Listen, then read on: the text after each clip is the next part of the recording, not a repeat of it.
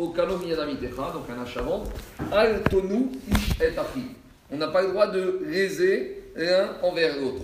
Alors, la notion de lésion en matière commerciale, il y a la notion lésion économique financière.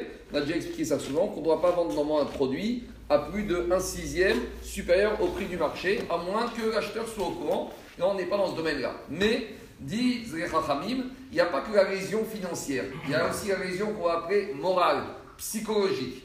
Explique l'Agmara dans ma Rabbi Omer dit qu'un acheteur ne doit pas rentrer dans un magasin s'il sait qu'il n'a pas l'argent pour acheter le produit. Il va rentrer chez, je sais pas moi, dans un grand magasin de luxe, où là-bas les manteaux se vendent à 3 000, 4 000 euros, et il est incapable d'acheter, il n'a pas l'argent dans sa poche. Donc dire, Rabbi Yehuda, si la personne rentre dans le magasin alors qu'il n'a pas de quoi acheter, ça, ça s'appelle déjà une lésion. De la même manière, continue l'Agmara, dit Ayomar Bekama tu ne dois pas rentrer dans un magasin et commencer à dire combien vaut cet objet alors que de toute façon, tu n'as même pas envie de l'acheter. Alors bien sûr, je suis pas en train ici de parler de maisons, d'appartements, de bateaux, de voitures, où c'est courant de faire comme ça. On va parler de magasins de chaussures, d'habits, de vêtements, où on n'a pas l'habitude de commencer à rentrer, à faire des sondages, des analyses, combien ça coûte, combien ça coûte pas. Et partant de cela, une fois, il y a une question qui est arrivée chez Rav Zilberstein, où il y a un juif d'Israël qui est venu voir le Rav, il lui a dit, il y a un cousin à moi, qui habite en Amérique ou je sais pas où, qui m'a demandé de rentrer dans un magasin de chaussures pour voir le modèle, la taille et le numéro, vous savez, de série de référence. Comme ça, parce que les chaussures en Israël et Nike ou je sais pas quoi, ça coûte très cher. Et comme ça, je lui envoie les références en Amérique. Et en Amérique, c'est trois fois moins cher. Juste, il m'a dit, juste, tu rentres, tu me donnes le code de la chaussure et je te la ramène. Alors, il a posé la question est-ce que j'ai le droit de rentrer dans le magasin pour regarder le modèle de la chaussure et le numéro Juste ça, sachant que je sais sûr que je ne vais pas acheter. Et je compte pas acheter et j'ai même pas les moyens d'acheter. Est-ce que j'ai le droit de faire ça ou je rentre dans le cadre de la transgression de Gotonou et Ishetachib A priori, c'est Onat Varim. Laisse-moi finir après voir. Alors, ça, c'est d'un côté. Maintenant, il y a un autre principe qu'on qu'on appelle Kofin al-Mitat Zdom.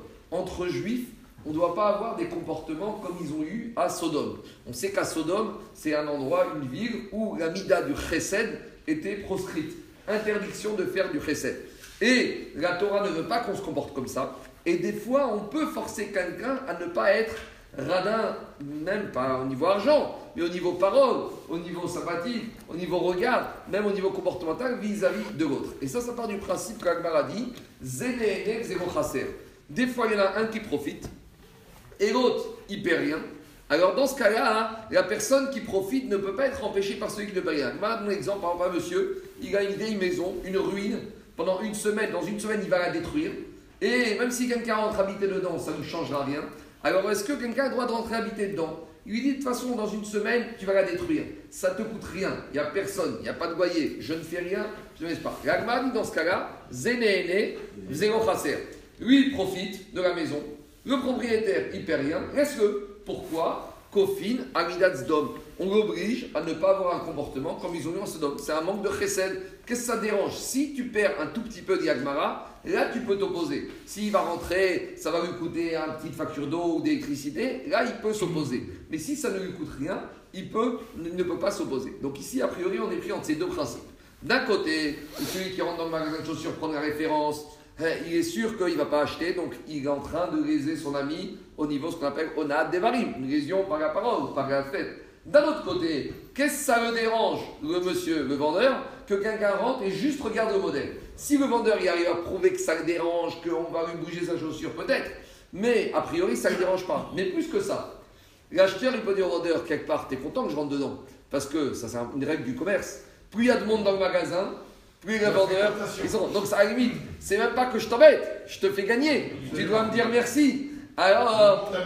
Bah, bien sûr, c'est le principe. Et un monsieur préfère toujours avoir du monde dans son magasin ou pas Alors, d'un autre côté, le vendeur, il peut lui dire, tu sais, si j'ai que des faux acheteurs dans mon magasin, s'il y a tout le monde qui remplit les vitrines et les modèles et personne n'achète, j'ai rien gagné du tout. Mais en tout cas, on est pris entre les deux côtés. D'un côté, on a des varines, et d'un côté, Zénéné Chasser.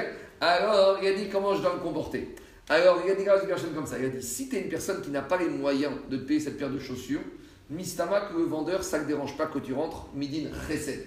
Si on a affaire à un Ani, à quelqu'un qui est pauvre, qui ne peut pas, dirait que ça ne dérangera pas et il n'a pas mis d'homme, tu peux rentrer et prendre le numéro, même s'il vaut mieux que tu lui demandes l'avis. Et il lui a dit Je te conseille, tu rentres, t'achètes une petite paire de chaussettes. Et oh, ça, de toute façon, ça ne coûte pas tellement de grande différence entre Israël et l'Amérique. Et tu prends le numéro de série. Il a dit Par contre, si tu es une personne qui a les moyens, si tu es une personne qui peut te permettre, tu ne dois pas rentrer dans le magasin, sauf si au préalable, tu as demandé au vendeur. Voilà l'exigence morale jusqu'à où de la Torah elle peut aller. S'il s'agit d'un pauvre mistama que le vendeur ça ne dérangera pas, de toute façon tu ne peux pas acheter. Mais s'il s'agit d'une personne qui a les moyens, qui se permet de rentrer comme ça, et qui va commencer à regarder les numéros, et avec les arguments du style oui, mais tu es content, ton magasin est rempli, il va lui dire écoute, si j'ai des gens comme ça dans mon magasin, je ne ferai rien du tout, et si tout le monde comme ça à rentrer, à regarder les modèles, à bouger, ils vont me rendre fou, ça va me faire perdre du chiffre d'affaires et de l'efficacité commerciale, alors dans ce cas, il vaut mieux s'abstenir, il a dit comme ça. Si Alpidine, tu es un rani, tu peux compter sur le fait que l'autre il fait précède. Si tu es une personne qui peut te permettre, tu dois lui demander. Si tu ne lui demandes pas, tu ne dois pas rentrer. Il y a un truc qui t'échappe. Il y a un truc qui t'échappe.